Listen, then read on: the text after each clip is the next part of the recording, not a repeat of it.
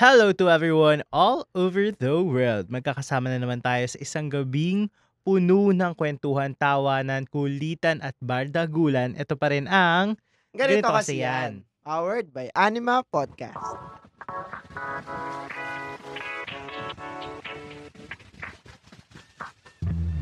At ito ang GKY Specials where we uncover, deep dive, and celebrate the voices of the Filipino Atenistas. Atenistas lang. At sino ba makakasama natin ngayong gabi? At makakasama natin ang comedian and podcaster. Oo, nakasama rin natin Mm-mm. na mag-intro rin muna. Nakalimutan mo, Chico. Na mag intro rin muna. Oo, na Oo, magpapakilala yan, yan. formally. Pero yung mga listeners ko na intellectual wala, alam na naman na nila yan. Pagka nag-guest ako, sinasabi ko, pwede kunin ko rin yung episode. Ah, Ah. Dahil, hindi dahil plagiarism, efficiency. Yun. Kumbaga. Hindi, rin, hindi rin ako tamad, alam mo yun. oo. Pero lalo na kasi ganyan, ah, para rin niya, by the way, you're still listening to Intellectual Wall with Victor Anastasio. Mm. At kung nakikinig kayo ng GKY, parang ano to, simulcast ang tawag ko dito. Simon Wow. Cross. Cross-posting. Yeah, Cross-posting. cross. Yun, collab Oo, sa mga oo, Gen collab, Z. diba? So yun, ito ah, interesting din ng ako yung guest, pero kayo rin yung guest, parang Oh, gano'n. guest, guest. Oo, eh, no? Gulo eh, no? Oo, So gulo. ito, i-interview nila ako about, kasi sila ay mga Gen Z, Mm. ah, college students pa sila. So interesting yung mga questions nila. So yan, welcome to Intellectual Wall and enjoy the episode where I am the guest. Yan. And what's your name? Ah, Vic, ayaw nga, ano, hindi ko na. Victor Anastasio. Victor yan, Anastasio. stand-up comedian and a podcaster nga, like you Yes, said. yes. Oh. And welcome, Victor, dito sa aming munting podcast sa GKY. At pag-uusapan natin ngayong gabi ay siguro kasi, m- well, tayo mga Pilipino, very, ve- very mababaw ang sense of humor. Siguro. At mahilig kumonsumo. Oo. komedya. Mga, ka- mga katarantaduhan, mga Oo. kabalustugan, Mm. di ba? So, from a from a standpoint of a stand-up comedian, syempre, gusto namin malaman like yung thought process at kung papaano pa pa siya nakaka-relate ngayon. Mm. Especially sa generation namin, like, matagal na rin na debate yung millennial at Gen Z. Like, yung maraming push and pull dyan na ito, ito yung mga millennial, ito yung mga Gen Z and all. So, kaya talagang interested kami ni Jacob na makasama ka sa Mm. GKY din. Ah, ako rin, interested din ako sa mga gantong usapan dahil um, kailangan, di ba? Mm. A stand-up comedian. ah, in fact, yung last episode ko was, ah, ang guest ko rin was elder Gen Z siya eh. So, 25 na siya. Pero Gen Z pa rin. So, yun yung theme na paano, how to stay, to put it bluntly, no, relevant. na hindi ka nagtutunog ah, um, titong lasing sa Oo. yung mga joke mo na medyo ano na tone deaf ika nga ng Mm-mm. internet ngayon. So importante siya sa kumbaga sa software.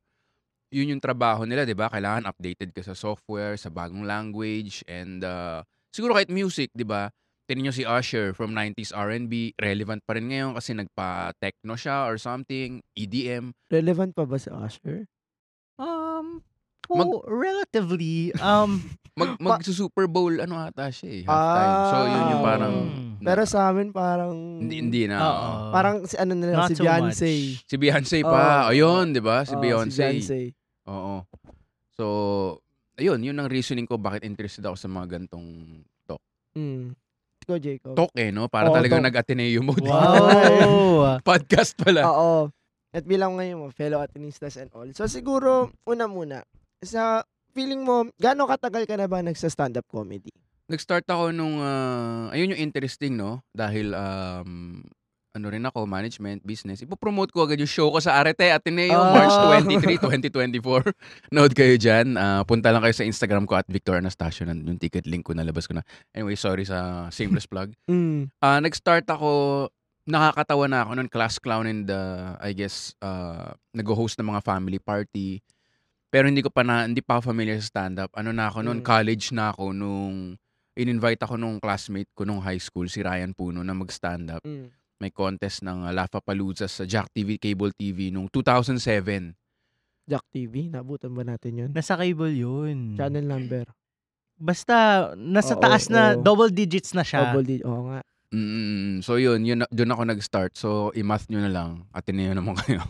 2024 minus Nagkasa ko. 2007. Come no? Yun lang. Ilan ba yun? Mga, mo- hindi ko rin alam eh. Tapos, so, yun. So since mula noon, nung nag-start ka, and ngayon, paano mo masasabi like yung change Mm-mm. ngayon? Especially with the current trends. And especially ngayon na yung mga Gen Z ngayon, yung humor din nila. Marami na talaga. May mga joke ako noon na hindi ko na talaga pwedeng gawin ngayon. Na lalo na may social media na, na wala man lang sila sa live show eh na-cancel ka na. Parang wala sa context ng comedy pero maka-cancel ka. So meron talaga um Siyempre meron din ngang 'di ba bagong realization ng sabi natin values. Nag-evolve naman lagi yan, 'di ba? Oh. From uh, civil rights movement ng mga babae nung kailan ba to 70s or or even earlier baka mali ako Oh. to uh, ayun yung LGBT movement nung nung lumakas yata to ng 2000s 2010s worldwide so yun may mga ganong realization tayo na oo nga no? Medyo masyadong one-sided yung um ano ba yun? Yung parang power na sinasabi nila na ah, puro lalaki na lang nagsasalita. Di ba? Parang may ganong mga reali- realization din. Pero with the changing times naman, how do you keep up with yung pagbabago ng panahon, pagbabago ng values, ng mga nakasanayan na parang syempre, 'di ba yung mga moral values, yung mga sinasabi nila sa online, parang nagbago, na shape din nun kung ano yung belief system or kung paano tayo mag-isip. So, paano nito nabago ang komedya mo?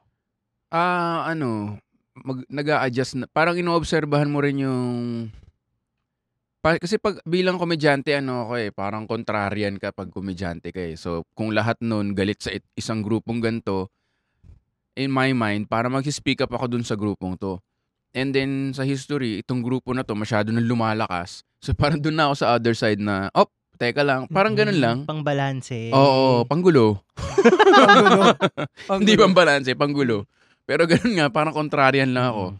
Like may issue si yung dati lahat gustong gusto si Jokoy, ganyan. Oh, si Ako yung Jokoy. parang, eh bakit ba? Tapos ngayon, ayaw Ay, si ngayon, Jokoy, oo. pinagtatanggol ko naman siya. Parang Ah, ganon. contrary. Wala akong ano eh, wala akong values. Hindi, joke lang. Pa- parang ganon eh. Para sa akin ganon yung comedy. Na lagi siyang ah nagcha-challenge talaga eh. Mm. Yun yung comedy na Mm, saan yung kadalasan na hugot mo? Especially sa paggawa ng mga ano. Ano man tawag dun sa mga jokes. sa, sa jokes ko, ah, personal experience talaga. Mm. Tapos uh, observation ko lang. Yun lang, yung kung ano yung genuine na kinaiinisan ko, kung ano yung genuine na kinatataka ko o yung yung um yung mga tanong lang na parang sabi nila ganto, 'di ba? Pero bakit 'di ba? Parang yung yung latest joke ko I think tungkol kay Joseph Jesus parang ganun, 'di ba? Parang human human naman daw sila. So anong reaction niya nung sinabi ni Mary na buntis siya tapos may ibang tatay? I mean bilang tao, 'di ba? Parang 'di ba? Hindi naman siya santo, hindi naman siya santo nung lumalaki siya. Ah, pa- si Joseph nga pala pare. 'Di ba si Joseph lang Oo, siya eh. oo, oo. Parang after the fact na eh. So parang nung sinabi sa kanya ni Mary, ano yung reaction niya, 'di ba? Parang yun, dun yung mga pinagtatako. Pero yung convention is hindi mo ko questionin yun, 'di ba? Kasi Mm. relihiyon yun eh, untouchable. Pero ako parang kung totoo ang tao sila, 'di ba? Anong pinagka anong pinagkaiba nila sa atin? Yung mga ganon yung hugot ko na ano. Oo. Parang, so yung parang yung frustrations mo, yung mga, kunwari, stuck ka sa traffic, dinadaan, Yan, oo. ginagawa mo na, para bang coping mechanism. Sinabi mo, malaking malaking bagay. Parang malaki siyang coping mechanism para sa akin. Ah, 'di ba, imbis na maipagbarilan ako doon or mag ah, trauma dump. Tinan nyo, updated ako sa mga Gen Z terms eh. Akala nyo. imbis na mag-trauma dump Oo. ako, dinadaan ko lang sa stand-up. ah, alam mo yun, at least may something positive na nakukuha ako, di ba? Kaysa Mm. mag-reklamo lang without punchline. Para sa akin. Pero kapa, paano kapag, ano, kunwari, na, nag-stand up ka, tapos hindi natawa yung mga tao? Ano yung, well, parang magpapalamo ka na sa lupa niyan, kung ganun. Mm. Pero, ano yung parang, ano mo na, realization mo, or parang iniisip mo yun, pag hindi natatawa yung tao sa sinasabi mo? Parang ano, kahit si Brad Pitt iniwan ni Angelina Jolie eh. Alam mo Oo. yun? Siya na yung pinaka-pogi. Alam mo yun? Parang may comfort lagi dun. Iniisip ko yun eh. Pero meron talagang you can't please everybody. Tapos kung meron na akong experience na since 2007 na alam ko naman na nakakatawa ako, uh, either in normal conversation or sa mga kaibigan or sa strangers, para napatunayan ko na yun sa sarili ko. So meron lang akong iniisip na baka hindi lang kami nag-connect or wala sila sa mood or wala ako sa mood or kulang pa yung, hindi pa ako ganun kagaling. Basta hindi ko na masyadong uh, pine-personal tulad ng dati. Unless siguro comedy special ko yung kunwari yung sa Arete Ateneo uh, Ay, Theater wow. March 23, 2024. Tickets to be sold soon. tickets to be sold. Mm-mm. Yan. Yung mga Ateneo listeners nyo, invite natin yan. Kasi open to the public siya. Mm. Hindi naman tayo Saan sa gatekeeper Arete? dito eh. Saan sa Arete? Ah, sa lobby lang. Sa mga sa art gallery. oh, sa art gallery lang man. Hindi sa Samsung ah, Hyundai ah, ba? Yun, Hyundai. Oh. Hyundai. Samsung tuloy. Sa, Hyundai. sa Makati yun. Oo nga eh. Hyundai Hall ba tawag doon? oh, yun. Yun, Hyundai. Yes. Hyundai Hall. Yun, Hyundai Hall. Hyundai. Mula Hall. sa aming Naomi. source. Oo. Ayan, oo. So, yun. Nasagot ko ba yung tanong ko? Nagbenta Mm. lang ako ng Oo, ticket. Pero-. Pero nagkaroon ba ng time na may joke kang no reaction ang audience mo? At paano mo sinalba yung sarili mo from that? Ah, next joke na lang kasi hindi mo hanggang hindi mo naman i-call out hindi naman nila magigets na hin- hindi sila tumawa sa joke eh. Parang ano lang. Kunwari hindi pa yun yung joke. Ganun. Pero pag tuloy-tuloy na yun, na kunwari hindi pa yun yung joke, tapos parang magigets na nila na "Ah, hindi nakakatawa to. Mm. Pero tuloy-tuloy lang. Parang ganun. Sabi nga ni Jerry Seinfeld, yung stand-up comedy is about managing fear eh. Parang as soon as maamoy ng crowd na ah, parang kinakabahan to, parang takot to. Yun na, wala na. Lalamunin ka ng buhay. Pero kung parang matagal na ako ngayon ano eh. Kahit bumubomba ako ng 20 minutes sa corporate gig, kaya ko na sik Corporate gig. Oo, kaya ko na sikmurain eh. Oo. So, ayun lang, tuloy-tuloy lang Mm. tapos may next gig naman lagi, parang ganun yung iniisip ko.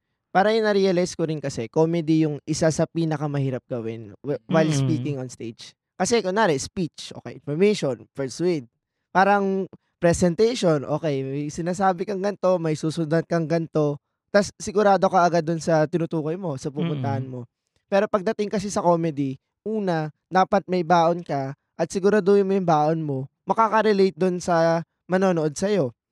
And hindi rin lahat ng manonood sa'yo ay pare-parehong tao. Mm. Dahil iba yung joke mo sa corporate, iba joke mo pag estudyante, sa atenista, or sa mga thunders, or what.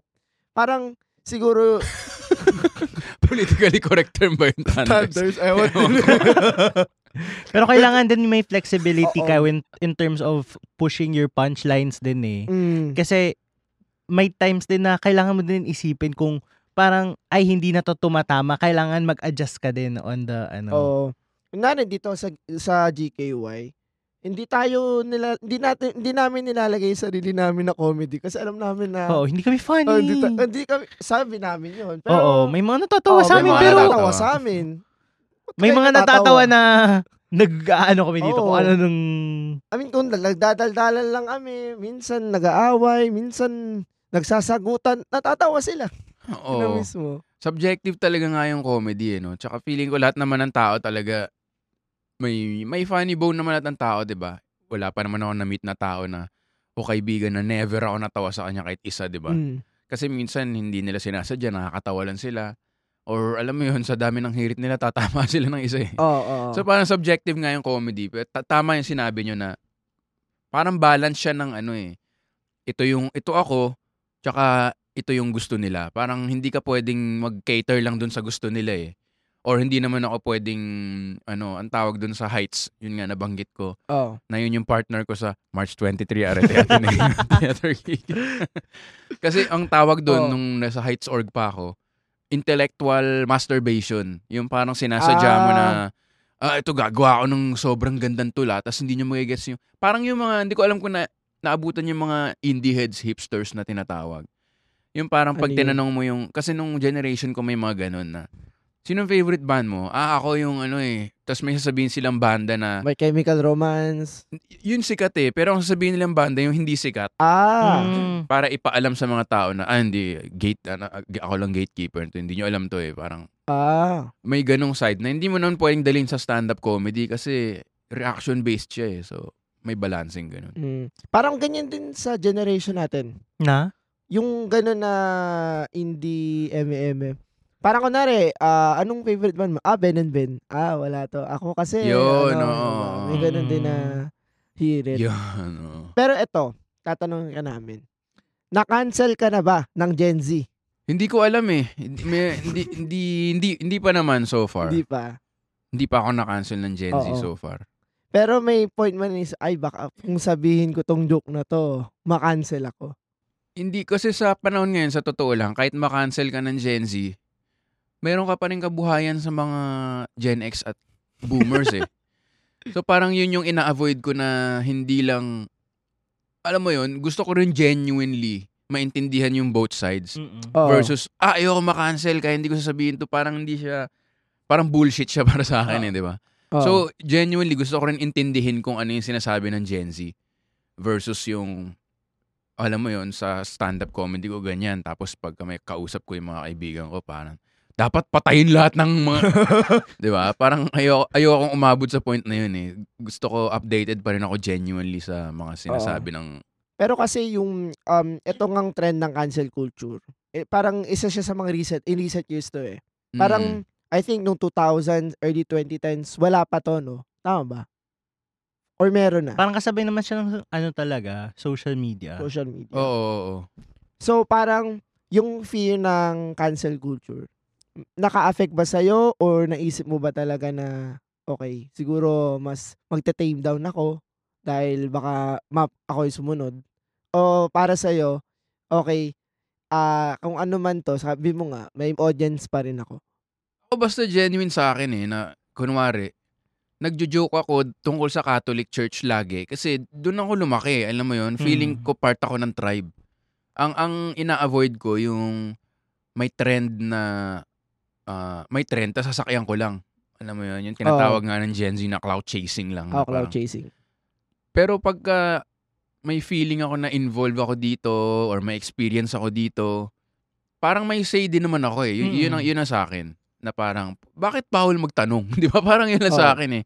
And nagmamatter siya sa akin, bakit bawal magtanong? So as long as nandun ako sa ano na yun versus ah, hindi ko alam ano ba yung uso ngayon, di ba? Kunyari Israel, um, sa Palestine Mm. like hindi ko siya masyadong maano kasi hindi hindi ko experience yun eh. So parang hindi ako masyadong maingay kahit sa social media, alam mo yun. Um, yun, yun lang sa akin as long as genuine or ano. Hindi ko Mm. naman sinasabi na wag sila mag-ingay ah. Mm. Oo. Kasi ang ingay ko comedy eh. Eh sobrang daming kaguluhan pag comedy eh. May, may misinterpretation. Pag sinabi mo lang na gen- genocide is bad, okay, mag-agree naman tayo, di ba? Pero kung maglagay ka na ng joke, na yung genocide parang yung, ang dami ng ano, Oo. layer Oo. nun na magulo. So, hindi ko siya inaano. Hindi. Tsaka sa akin din parang, when it comes to these topics, na parang hot issue siya eh. Mm. Na Parang kung anong sabihin mo, like magsabi ka ng take, malamang may mag-agree at disagree sa'yo. Oo. Much more pa siguro kung magbibiro ka tungkol doon. Oo. 'di ba? Pero lalo na rin sa elections, marami ding biro dyan. Kay Lenny, Mm. kay Bongbong. Parang mas ano siya kasi polarizing siya. But not at the same time na parang kunwari, eh, na Israel-Palestine na masyado, mainit siya ngayon. At kung magsalita ka man, I mean, genocide is bad. Parang Mm. goes. Pero, ang hirap din niyang, ano, pasikot-sikutin. Oo. Siguro kung involved yung ta may ano rin eh, may kasi isa yan sa ginawa ko nung college, eh, gumawa ko ng paper na tungkol sa stand-up com yung comedy. Eh yung theory dyan na parang yung mga unggoy din daw pagka may outcast pinagtatawanan nila, 'di ba? Yung huu, yung ginagano nila. So parang ganoon din daw yung tao kung so parang pang-exclude din yung tawa, 'di ba? Like kunyari may nakatayo sa short nung grade school. Pag pinagtawanan mo yan, lahat in on the joke except siya. Oo. Parang ganun. So, ku- kung hindi ka nga part ng, kung wala kang skin in the game sa Israel-Palestine, di ba, parang, hindi ko sinasabing hindi ka credible kasi pwedeng nag-aral ka or something, pero less likely sa stand-up na, alam mo yun, ma- ma- ma-take seriously ka eh, na pakinggan yung, yung opinion mo. Ewan ko, para sa akin ha, yung ganun. Mm. Kaya yung mga, eto, yung mga rape joke, yan talagang ekis sa akin. Yan. kasi, Yeah. kasi para sa akin, hindi naman danger sa akin. Eh, Sasabihin nila, oh, nag-rape joke siya, ang tapang. Anong tapang doon? Eh, wala namang, danger na pinopost sa akin maglakad ng 8pm ng gabi katulad ng babae, 'di ba? Yun yung mga pa- paano paano ka naging matapang kung ginoke mo yun eh, hindi naman threat sa'yo, 'di ba? Or Mm-mm. like Mm. yung mental health, yung mga ganyan na parang hindi ako hindi ko experience yun. Yun, yun ang sa akin. Pero kunyari si Andren Bernardo, meron siyang Mm. middle class and depressed na special, 'di ba? Siya yung ano doon, experience niya yun eh. So medyo legit yun na kumbaga may boses siya doon. Pero kung ako, Victor Anastasio at Arete Theater, March 23, 'di ba? oh. Huwag ka na maging depressed. Parang 'di ba? Parang manonood ka ba noon? Oo, Parang oo. wala man ako experience doon tapos sasabihin ko, alam niyo hindi kayo kasi nagro-rosary eh. 'Di ba? Parang oh, 'di ba? Parang 'di ba? Yung tawa niyo tumahimik, 'di ba? kasi ano siya eh, parang wala kang skin in the game kumbaga. Mm. Para sa akin, yun ano ko. Ako na rin si Baus Rufo, di ba? Pag sa LGBT siya, Oo. ano, ano niya. Pero di ba yan? Ay, Nabang, LGBT ba si Baus? Maloy ko. Lagi ko, nyo na lang sa TikTok. lagi kong ginajoke yan kahit sa mga komedyante. Oo. Kasi out na out nga naman siya. Pero oh, kunyari Oo. si, yan, di ba? Oo. Oo. Pero yung, eh na, nabanggit mo na mental health, like, um, sa babae, sa rape. Parang, anong masasabi mo na, parang, yung mga filters na parang hindi na to pag-usapan, hindi na to gawing biro, naging, um, nag-emerge din siya in recent years, kasabay nung cancel culture, kasi, eh, kasabay nun yung political correctness. Na parang, ito na nga, na, don't joke about mental health, don't joke about rape, don't joke about violence and all. Anong masasabi mo naman na, nagkaroon nga ng gantong mga um, guidelines or parang guidepost sa sa stand-up comedy and even sa pag-express in general. Para siyang ano eh, ah, nakalimutan ko kung sino nagsabi, pero the more controversial yung joke mo, dapat mas skilled ka. Para sa akin, wala namang, kahit sinabi ko hindi ako nagjo-joke about yung sexual assault. Meron isang, si GB Labrador, nag-joke siya about Mm. uh, sexual assault, tinone down ko na no kasi baka triggering yung word na yun. Pero in a way na sa tingin ko, acceptable eh. Kasi ang sinasabi ng cancel culture, wag ka mag-joke about this topic at all. Cancelled. Oo, hindi siya pinag... Pero, hindi siya sa topic eh. Sa, sa joke siya eh, sa writing. Di ba, hindi mo naman sasabihin na wag ka maggumawa ng movie about Holocaust. Di ba? So, bakit siya mag apply sa comedy? Yung joke ni GB, parang, kaya may ganyang, ano, kaya may ganyang machismo. Ah, Siyempre, binubutcher ko yung joke, hindi to verbatim. Oh, sige, go lang. Hin- Kaya may ganyang mentality tayo kasi lumaki tayo sa mga movies na, ano ba yun? Kunyari, halikan yung babae, yung wag, wag, tapos biglang magugustuhan na ng babae. Wag, wag, 'di ba? Oo. Parang doon tayo lumaki.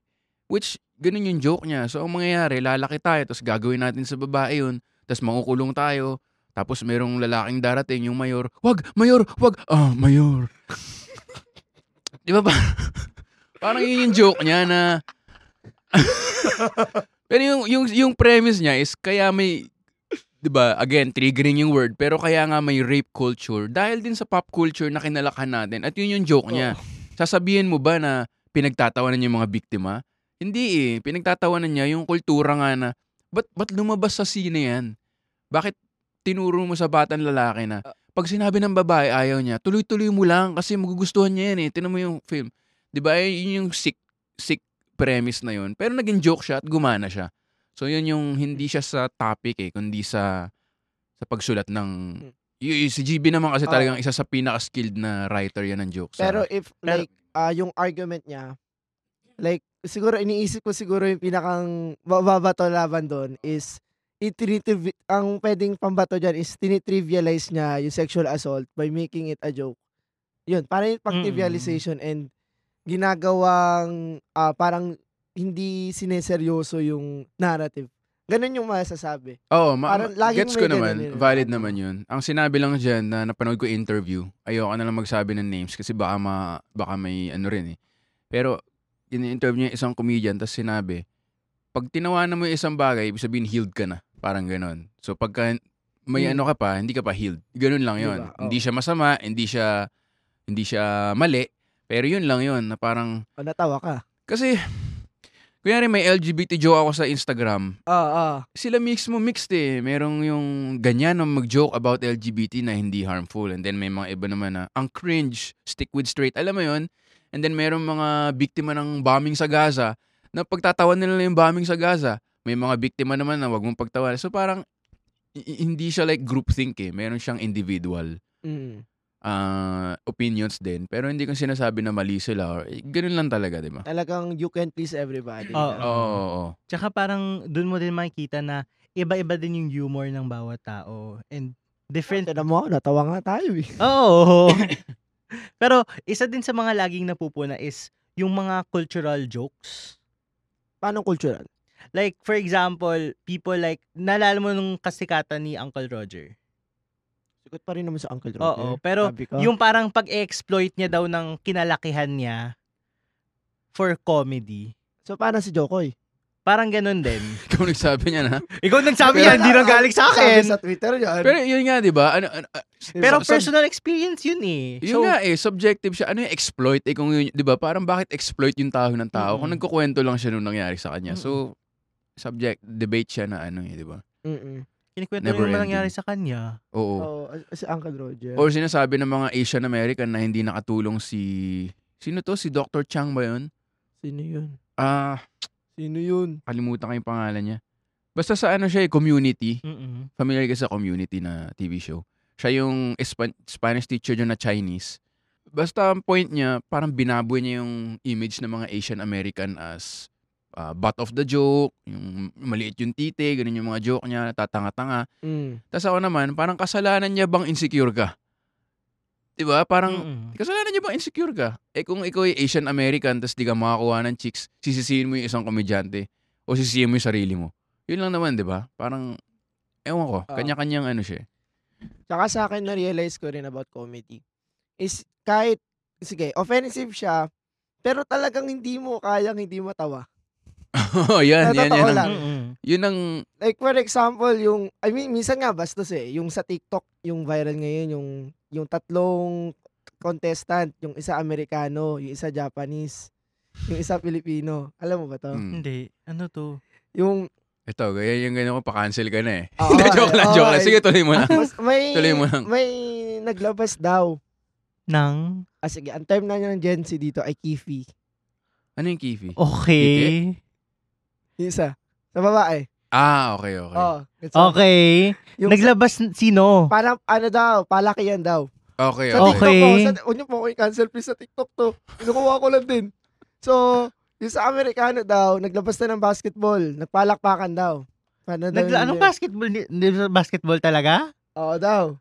Okay. Tapos daw, yung isa, yung Japanese naman daw, may nilabas na mas malaki pa. Nagpalakpakan yung mga tao. Yung Pilipino daw, nilabas mic lang. Mm. Ano, hindi da, ah, para nagbu yung mga tao. Tapos yung pala, ginamit yung mic kumanta, yung karaoke nasa loob. Ganda. Ah. So, bumenta yun sa mga Gen Z. Ay, mo, bumenta. Oo, ata eh. Sa TikTok yun. eh, um, uh, my reaction says a lot. Oh, tingnan mo na lang sa Hindi TikTok. ako yung market Eh, nila. Hindi ako magaling mag-deliver. Baka it's with the delivery. Oo, sa delivery din. Pero yung, parang an- yung mga joke na ganyan, panahon pa ng mga tatay at Oo. lolo natin. Oo, Yan. eh. mali. So, oo, Isa pa. so nice to know na umabot pa siya sa TikTok. Oo. pa- Sa Wow Mali naman, may isang thread na nag-trending. Ito lang mga nakaraang Tsaka di linggo. ba parang may thread din dyan. Yung sa thread nga na yan, na parang sinasabi na, if wow mali happened now, a lot of the skits there wouldn't really Oo. pass. Kunwari, yung isang skit na pinanood, parang may, ano, may isang babae, ano lang, stand, ano lang, standby, passerby, stand, ano lang, na, naka, ano, ninalok ng chinelas. Hindi, ay, di, ayaw, ay, ayaw bumili. Pinalo siya. Next, uh, tas may, ano naman, may lumamit. Ah, ano, nag-alok ng sinduron. Pinalo ulit siya. Pagdating nung pangatlo, dos por dos. Ayun, ano, umalis na agad yung babae. Yung parang mga ganun na, Ah. ano, na baka maging offensive. Ah, Hindi mo na panood yun. hindi. Mas funny pag pinanood mo. O kaya yung Korean. Kaya okay rin yung TikTok eh, kasi lumalabas yung mga, well, plagiarized siya, no? Pero, ang dami mo mapapanood na from previous, ano Oo. pa eh, generation na, Na parang you can't help but uh, laugh. Even if alam mo, oh, okay, offensive to, pero natawa ko. Parang, I guess may ganun din na sentiment sa mga audience. Especially ngayon na in the age of political correctness and iba nga, they call it wokeness. Or ano yung gusto mong tawagin term, Jacob? Anong Socially? socially aware. di- aware. Oo. So, sabi ko, ginam, gusto ko Oo. bang gamitin yung term na yun? Parang, Oo, parang Oo. yung gano'n na ano pa rin, parang nare-recognize sila, okay, hindi to, makaka-cancel tong joke na to, pero nakakatawa to. Pero siguro, I guess, may ganun pa rin na aspect yung comedy na, sige, ka- cancelable siya, pero at the same time, nakakatawa siya. mm Mm. I see. Saka may gusto kong i-add. Hindi ko maalala kung sino nagsabi nito. Pero naalala ko talagang quote na to. Very striking siya sa akin. Na parang comedy is really meant. Parang kung hindi ka na-offend, parang may mali or something like that. Parang it's really meant to offend. Ata. Basta, i-release ko na lang yung full quote. Basta, Parang ang alam kong quote na ganyan, yung parang art is meant to comfort the uncomfortable and disturb the comfortable. Parang y- yun ang Oo, alam kong parang ganun, ganon. oo. Oh. So yun Parang- ang isa sa mga excuse pag ina-cancel na ako. Yun ang nasa apology Oo. video ko. Oo. Ay, Diba? di, hindi na apology video. Dapat, ano lang, notes up. Oo, Mm-mm. notes. Ah, notes up lang. Oo, Ganun notes na up yung lang. Gen Z. Magta-type ka na lang magta-type doon. ka lang, tas I apologize for this. Notes up lang. Oo. Oh, Kasi nung, pa, nung ang, ang mga alam ko pa yung umiiyak na artista, ganun eh. Oo, So, hindi Sa na- YouTube pa. Oo, Oo, sa YouTube. Hindi na ganun. Siyempre, yung papanood pa yun eh. Eh, sa, pol- sa notes up, okay. yun na. Instagram na. Okay yun na. Tapos after Story. one week, okay, thirst trap na ulit. Mga ganun. Tapos napatawad na ng tao. Oo, napatawad na. Basta, eh kung thirst trap yun, madali naman patawarin Oo, yun eh. patawarin. Mahirap ko komedyante ka lang na walang Oo, yun lang. walang sexual appeal. Yun lang. Yun lang ang problema. Pinapanood ka lang talaga para sa jokes. Oo. So, mi- so, pero may mga times din na, kay, na alam mong kailangan mo mag-apologize sa sinabi mong joke. Wala pa namang nangyaring ganun. Wala pa namang nangyari. Ah, may, meron lang, pero in private lang, ma- mahabang kwento. Oo. Pero, yung, yung naging ano talaga, yung naging, ewan ko, kung kunyari someday magkaroon ako ng ah, Netflix special, ganyan, ika nga ng ano ngayon, eh, manifest. Oh, Baka doon na, baka doon na ako magkailangan mag ah, mag baka doon, alam mo yun, wala pa ako sa ganung kasikatan. Kasi yun lang naman yun, di ba? Um, kung di ka sikat, hindi ka na makakancel, di ba? Pero pag sikat ka na, doon na yung, ah, ayan na, andyan na yung ipopulis yung sinasabi mo. Di ba? May post nga si Catherine Bernardo lately na, ano eh, hindi porke idol at role model, ibig sabihin, perfect na ako, sabi niya, di ba? Mm. So, so, may ganun eh. Basta, su- basta sikat ka, tinatawag sa'yo, may platform na eh. Use your platform for good. Eh kung sumikat ka sa dick jokes, bakit i-expect sa akin yun? Di ba? Parang panoorin nyo nga yung mga Instagram ko. Mm. Inaaway ko yung mga naka-Fortuner, inaaway ko yung naka-Wigo. Tapos pag sumikat ako dahil doon, biglang may may cost na ako agad. Parang hindi ko rin magets yung, uh, parang may celebrity worship aspect din yung cancel culture eh. Na parang in the first place, bakit mo iaasa sa taong kinakancel mo yung values ng anak mo, di ba? Parang may, I mean, may ganun na parang, Oh. Tsaka siguro yung yun nga, kung medyo sa sa mas mga millennial, kunwari, minsan or older Gen Z na parang siguro nakikisabay or if ever sa cancel culture. Yung parang kung ito bang sasabihin ko sa taong to, parang gu- gusto ko rin masabihin sa akin, o ito ba yung gusto kong ituro sa anak ko, sa magiging anak ko. Na parang ganito ako mamuna, ganito ako mag ano.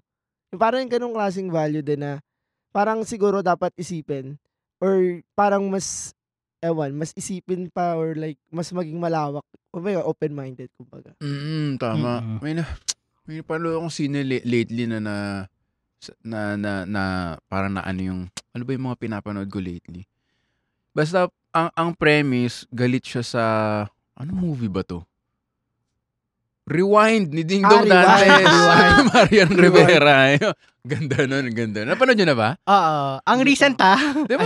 yung, yung sinabi ni Marian patawarin mo yung tatay mo kasi pag nagkamali ka, at least may example yung anak mo na hindi ka, di ba parang ganun yung sinabi mo Oo. eh, na pag ganyan ka mamuna at ganyan ka mang cancel, ano lang gagawin mo pag nagkamali ka tapos nakita ka ng anak mo, di ka cancel ka rin. Cancel. Oo. No. Oo. Nood po kayo ng rewind, nag-promote na eh, Oh, no? now Kahit it's wala ako doon. fourth Now it's um Kahit wala ako dun. week. Oo, kung pang ilang week man yan. Oo. or Ever. Oh, sobrang nakarelate ako sa rewind kasi every time makita ko si Ding Dong, sabi ko, kamukha ko talaga to eh. Kaya, Medyo naman. May nakikita naman, oo. Siguro salamat kung, sa support. Siguro kung hanggang baba pa Oh, baba. yan. Yan ang representation. Oo. Sabi ko. Hindi yun, pero tama yung sinabi mo na baka nare-realize na rin ng mga nagkakaanak or nagkaka-next generation na parang hindi pala madaling mabuhay ng walang mistakes, di ba? Parang imposible siya eh. Oo. So, bakit napaka-hard natin sa mga tao rin naman? Pero ang stand-up comedy ba, Victor, bumibenta pa rin sa mga Gen Z? Like, sa mga usual mong audience, may mga Gen Z na rin ba or halos Gen Z na? Bebenta yan sa mga Gen Z pag nanood sila sa Arate Theater Ateneo sa March Sa mga 23. tenista, Oo. sa mga taga-heights. Pero meron ako mga show na may lumalapit na Gen Z na natatawa naman sila. Hindi lang nila nagigets pagka may mga kanwari niname ako na celebrity na Japoy Lizardo, mga ganun. Ay, sa Milo. Oh, yun. Mm. Kayo, ah, kayo kilala nyo pa. Oo. Oo, sa Milo. Grabe ka naman. May commercial pa yan siya. Ah, may Oo, bago eh. ba siya? Ay, dati pa. Dati yung sumisipa siya. Nung, oh, Malamang, taekwondo yun. Oo nga. Alam mga nagdadunk siya, di walang bibili Milo, di ba? Alam mo, gymnastics. Hindi naman siya yun. Oo. Japoy Lizardo yung sumisipa nag-gymnastics talaga eh. Yung ribbon. Oo, yung nagkaganon. Pero yun, y- may mga reference lang na names. Pero yung basic, ah, yung mga jokes natatawa pa rin naman sila. So, Mm. th- thankfully, yun. Ikaw, Jacob, nakapag, nakanood ka ng stand-up comedy. actually, puro mga Netflix special. Pero Tsaka pag yung mga live? TikTok.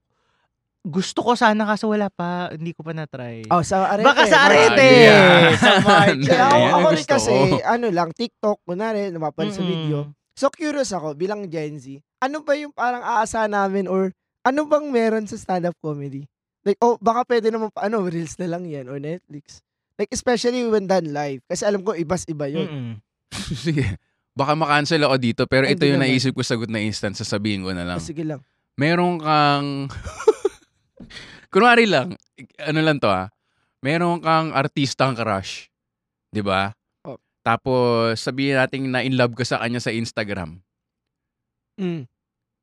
Nagjakol ka. 'Di ba? Versus crush mo, ninigawan mo, naging kayo, nag-make love kayo, at nag-profess kayo ng undying love. Oh. Alin yung mas okay doon? Yung digital o yung live? Ganun ang stand-up sa Netflix versus stand-up live. Okay. Okay. Medyo mas inaano ko pa eh. yung analogy, medyo napapaisip pa ako. Oo nga eh. Pero may mga jokes ka ba na sinasabi sa stand-up na parang sinisigurado mo talaga na, ay, eto, hindi ko to pwedeng i-post sa Instagram ko dahil baka makakuha ko ng response or something Yes. like that. Yun ang short answer doon, yes. Oo. Maybe 80 to 90% ng jokes ko. Sa totoo lang. Ah, Kasi iba talaga yung walang context eh. Kasi kunyari, ah, ito analogy na naman. may artista ang crush. Hindi, joke lang. Wag na yun. Ah, iba naman. Pupunta ka sa live comedy show, may context eh. May parang sabihin na nating unwritten social contract. Kunyari, gusto mo mag-aral ng boxing. Di ba? Pupunta ka sa boxing ring. May rules doon eh. Pwede ka manapak. Pero kung binugbog ka ng ex, may, may mga rules pa rin. Pero alam mo, masasapa ka doon. Di ba? Pag Mm. lumabas ka sa kalye, sinapa ka, magagalit ka, di ba? Pareho rin sa stand-up. Pag pumunta ka sa stand-up show, alam mong ma- ma-offend ka eh. Meron pa rin limit na parang sumobra na. Pero alam mo, ngayon pag lumabas ka sa kalye, nag instagram ka lang, makita ka ng offensive joke, parang ang sinuntok sa boxing na wala ka naman sa boxing ring. 'Di ba? So, yung mga comedy show kasi, pupunta yung tao doon, alam nila eh. Okay, comedy show to. Lalo na yung mga nakikinig sa akin, ah, alam, ito yung mga jokes ko, di ba? Malabo yung mga analogy, pa-cancel na yung sinabi niyang analogy kanina sa artista. Pero ganun siya mag-isip. Alam mo yun? May, may ganung leeway eh. Or pag sinabing Comedy Manila, okay, ano dito, medyo kung balat sibuyas ka, magpagpag ka muna dito kasi joke lang to. Oo. And at the same time, magjo-joke siya tungkol sa isang, kunwari lang, top of my head, naka-wheelchair. So, nandun yung naka-wheelchair, titignan ng audience, okay, tumatawa yung naka-wheelchair. In siya sa joke, okay lang. So, marirelieve. Pag nasa ano yun, tumawa ka sa wheelchair, nakikita mo lang yung comedian, hindi mo nakita yung reaction ng naka-wheelchair. Wala, ma- Oo. mob na yan. Ng, nasa konteksto siya talaga eh. Di ba? Y- yun lang. So, parang is stand-up comedy offensive? Parang, ka- ano, nasa core na ba niya yun? Especially live stand-up comedy. Hindi hindi offensive eh, pero Ano yung mas at, at tamang its term? at its core negative emotions ang ang jokes. 'Di ba? Parang Ah, sobrang pangit ko, walang 'di ba nakakatawa yung gano'n, eh. Sobrang loser ko, yung sobrang liit ng bird ko, yu Oo. nakakatawa yun, eh. Pero natawa ka na ba sa alam mo may linigawan akong babae, parang sinagot ako. Parang ano nga, Oh, 'di ba parang in so yung, ah, kaya medyo underdog lagi yung stand-up, eh, na na tsaka puro siya reklamo, puro alam mo yun, galing siya sa negative emotion na ginagawan mo ng joke para maging positive emotion, para ma-release yung tension. 'Di ba? Like especially nung elections na banggit niyo kanina, um, Duterte administration, BBM administration, Lenny, yung mga anti-Lenny dun lang sa sa comedy show nakakapaghirit. oo. Kasi alam mong boxing ano lang siya eh, 'di ba? Like o yung mga anti-BBM dun ka sa comedy show kasi parang ano siya eh, busting busting balls sabi nga sa comedy na ano talaga dito, medyo sparring. So, ayun, at its core sa tingin ko, negative emotions talaga ang tsaka mga reklamo ang ang stand-up comedy. At parang sa akin yung pinakang parang naging mainstream, parang pinakang example ng main, naging mainstream na stand-up comedian is sa Vice. Mm. At si Vice, nung, well, galing talaga siya sa stand-up comedy, di ba? Mm. Pero syempre, ibang genre. Oo, kumbaga, oo, mga ibang genre. bar. Tas, nung kasikatan niya, sumikat siya, na-offend yung mga tao. Kasi di ba parang, bakit, at, onare, parang, dito sa Itbulaga, puro saya lang, hindi nila kailangan manira. Si Vice ganda, naninira. Mm. But at the same time, yung ginagawa ni Vice is stand-up comedy. Tama ba? Hindi ko alam kung anong particular joke Kunwari, yung parang, na offense. So, na, na, may pinupuna siya. Ah, sabi mo kasi, negative eh. So parang, sobrang pangit to, sobrang ganito. But at the same time, hindi yung parang just to directly criticize. But yung parang, yung Gets, ganun gets. pamamaraan. Mm. Gets, gets. Oo. Kasi sa kanila, roast talaga eh. Mm-mm. Eh kung inunda joke ka, kung, kung fan ka ni Vice, tas inasar ka, talaga matutuwa ka, di ba? Mm. Kasi kung manood ka ng, ano ba yun, sa Showtime yun, di ba? Oo, kung manood ka ng Showtime live, eh malamang naman hindi ka pumasok sa elevator ng opisina, tapos pagpasok, oh, Showtime live to ah. di ba? Mm. Hindi naman ganun eh. Pumila ka doon, Mm. fan ka ng show niya. So, para sabihin ng mga tao na butik dito hindi nangangasar, eh na, kung na-enjoy yun ng audience, anong, di ba? Yun Diba? nga, stand-up Mm. comedy yun eh. Stand-up comedy. Oo. Ano yung parang iba pang, ting- ikaw ba, nag, ano na, nagkaroon na ng comedy show? Like, sa TV? Wala ba? Wala pa, wala pa. Wala pa. Pero di ba bubble gang, ano pa, meron pa ba? Wow, mali. Yun Wow, ba? mali. Oo. Mm. Pero ang bubble gang, hindi siya stand-up comedy. Hindi, mga Hindi, sketch yun. Eh. sketch. Oo. Ano yung, ano niya, pag sketch, mas iba ba ang? Um, pag sketch kasi nagpe-play ka ng character eh. Yun I think yung pinakamalaking ah, difference. Pag stand-up kasi, parang inisip mo yun. 'di ba Exaggerated version siya. Hindi siya yung talaga yung iniisip mo 100%. Pero yung, yung kumbaga yung germ ng idea galing pa rin sa'yo eh. And nagka-character ka rin sa stand-up, pero ikaw pa rin yun eh. Versus sa sketch na, ito yung sitwasyon. May isang ganun, may isang tindera. So, tindera ka doon, alam mo yun. Parang going bulilit. Going bulilit, yan, nagsulat ako dyan. Ah, really? Ah. Tagal ko nagsulat dyan. ah nine years ata. Yun, yun. Mm, Na-enjoy ko yun. Sina Nash? Mm, ah, hindi. Si, matanda na si Nash nung, hindi naman matanda. I mean, beyond bulilit age na siya nung, nag-graduate na siya nung, nag-graduate na siya nung nagsulat ako. Eto, ah, siguro, eto na sa, Are- sa Ateneo, March 24, sa Are, Ateneo. 23. 23. Gaya- Balik araw. Pupunta- Pupunta sila dun. Misa ng Jesu yung mapupunta nila. Oh, March 23 sa Ateneo, partner ang Heights. Heights, oh, Oo. literary org. So baka may mga Gen Z doon, mga tenista na pupunta. Eto, at time mo naman siguro like, may mga gusto ka bang hingin sa amin advice tip para makuha yung kiliti Gen Z or ikaw?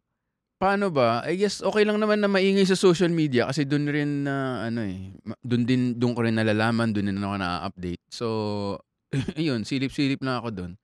Mm. Pero nga, um, directly from you, Ah, sa amin. wala naman, parang natansya ko na rin eh. Tansya mo na. Ano, tansya lang kami. Natansya ko na rin kasi may mga nag nag-comedy Manila rin sa isang school ganyan. Tapos yung joke ng isang comedian, LGBT joke pero pro-gay. Pro-gay. Mm. Na parang ang ano niya is, ang sinasabi nila nakakahawa yung homosexuality pero hindi totoo yun. Ang nakakahawa homophobia. Which is pro-homosexual, di ba? Anti-homo. Hindi pa rin tinawanan. So, meron din, meron Oo. din talagang mga naging ano na ngayon eh, ah, too soon, parang ganun. Yung, yung ganun na parang too soon, masyado pa mainit. yung mga ganun. Mm. Or masyado, yung sinabi mo na ah, situation sa Gaza Strip, di ba? Parang ano pa siya ngayon eh. Ah, Mahirap. in the heat of it, pat, kumbaga, wala pa sa wala pa yung tao doon sa mode na naka-step back na sila at naka, 'di ba? At nanalo na rin ng alam mo yun, dapat manalo rin muna yung ah, LGBT rights dito eh, 'di ba? Eh, eh, sa ngayon parang hindi pa masyado. So gets ko naman din yung Gen Z. Mm. At ang Gen Z rin kasi, well, ang Gen Z, kala mo, di tayo Gen Z, Oo. eh, no? Kasali Para- ka dun. Ah, kasali pala ako dun. Oo, Oo. kasali ka. Eh, alpha na ako. Alam mo Ano, yun? Alpha. Kayo Alam kasunod. mo yun?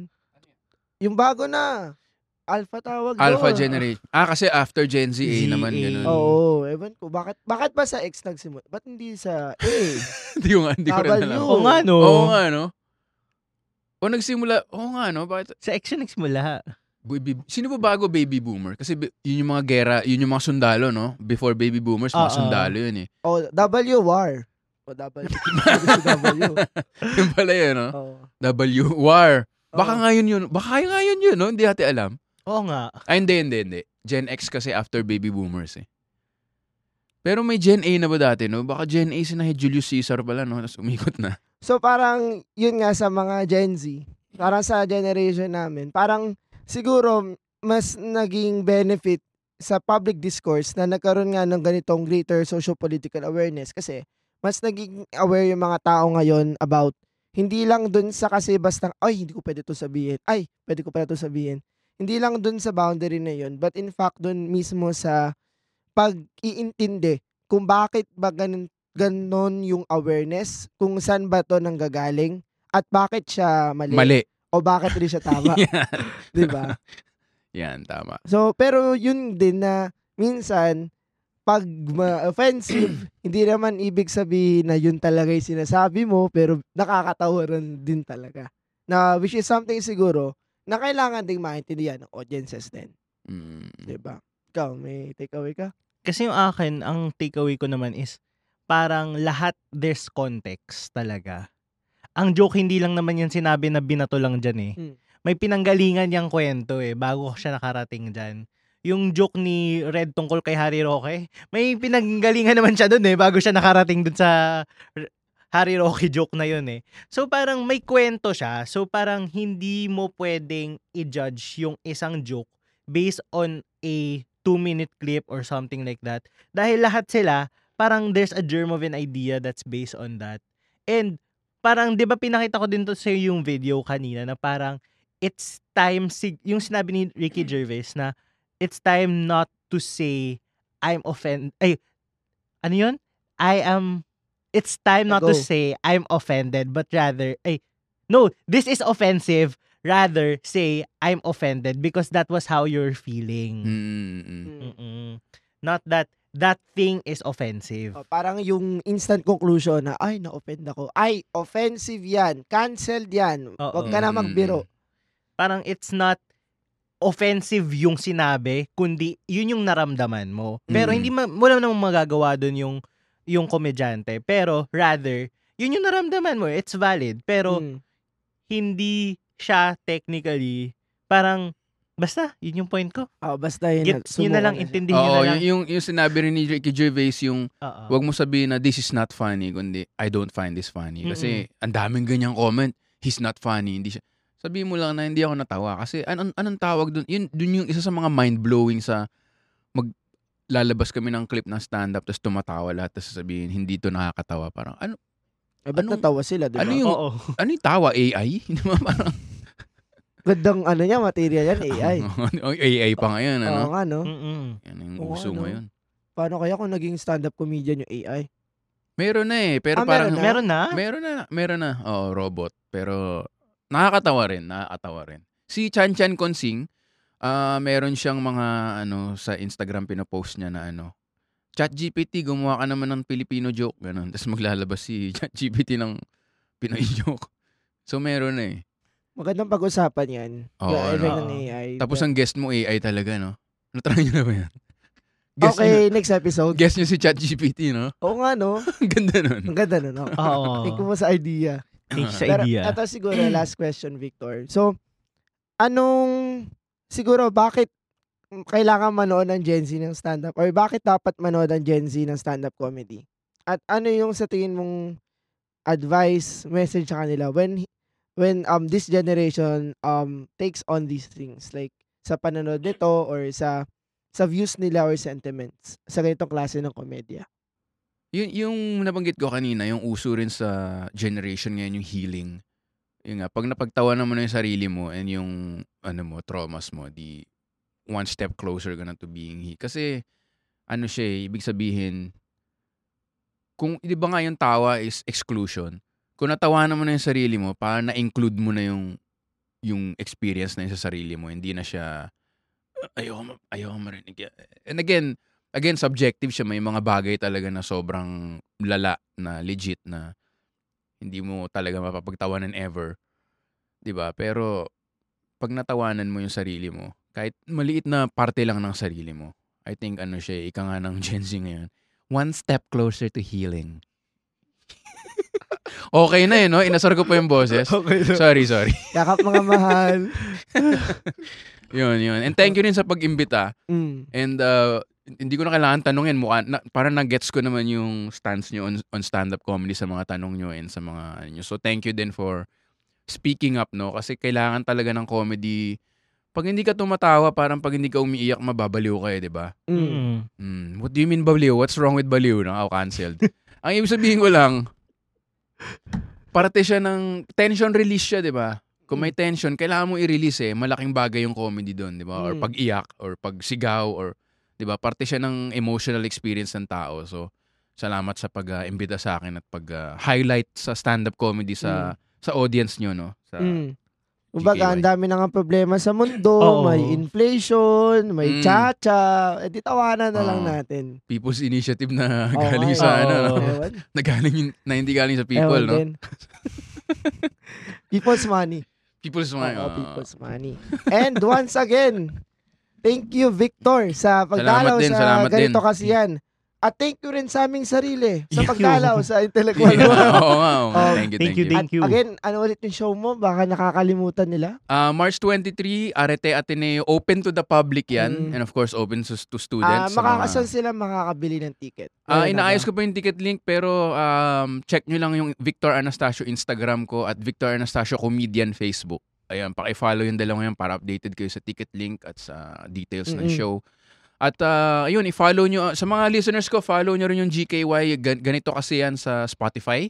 'Di ba? Dahil Mm. mga ano ko to eh, orgmates ko to sa Anima Podcasts eh. Org. Org, Oo, Anima Naging Podcast. org na eh. Oh, at follow nyo rin ang... Ay, Ay. wala na. Ayun, Oo. ang intellectual with Victor Anastasio. Para makapagwalwal kayo intellectually. Ano pa lang socials nyo kung gusto nilang sundan yung mga Gen Uh, Zers? It's LNCRVDA on Instagram. The Charles Jacob on all social media platforms. Ayan. And once again, ah, maraming maraming salamat sa pakikinig. Kung nagustuhan niyo itong episode na to, follow niyo ang aming podcast. Hit niyo yung 5 stars. At naglalabas ka tuwing kailan? Tuwing ah, Monday. Every Morning. Monday at kami naman patuloy pa rin ang GKY specials every, Every second and, and fourth Saturday. At uh, ring yung notification bell. And kung gusto pang gusto namin malaman din yung thoughts, so, especially sa mga fellow Gen Zs namin and sa mga um follow sa mga inter- ano tawag sa mga uh, inter- Sasabihin mo dapat at saka yung mga matatandang nakikinig dito. wala no? sinasabi. Hindi, uh, Vic Heads. Yan, Vic ah, Heads. oo. Mhm. Di ba? Parang Dick Heads pero Vic. eh. Sa mga Vic heads dyan, kung gusto nyong bumata ng onte, Yeah. Pakinggan nyo kami. Lang po. Huwag po kayo ma-open. Pino pa kayo eh, no? Hindi po kayo Gen Z. Lang po. At yun, uh, hit nyo yung 5 stars, follow nyo to. No, uh, huwag nyo pa kalimutang i-ring yung notification bell. At abangan nyo kami sa mga susunod pang mga episodes. At once again, ito pa rin ang Ganito, Ganito kasi yan. yan. At ito pa rin ang Intellectual Wow. recorded here at the Pod Network Studios produced by Anima Podcasts. Peace out.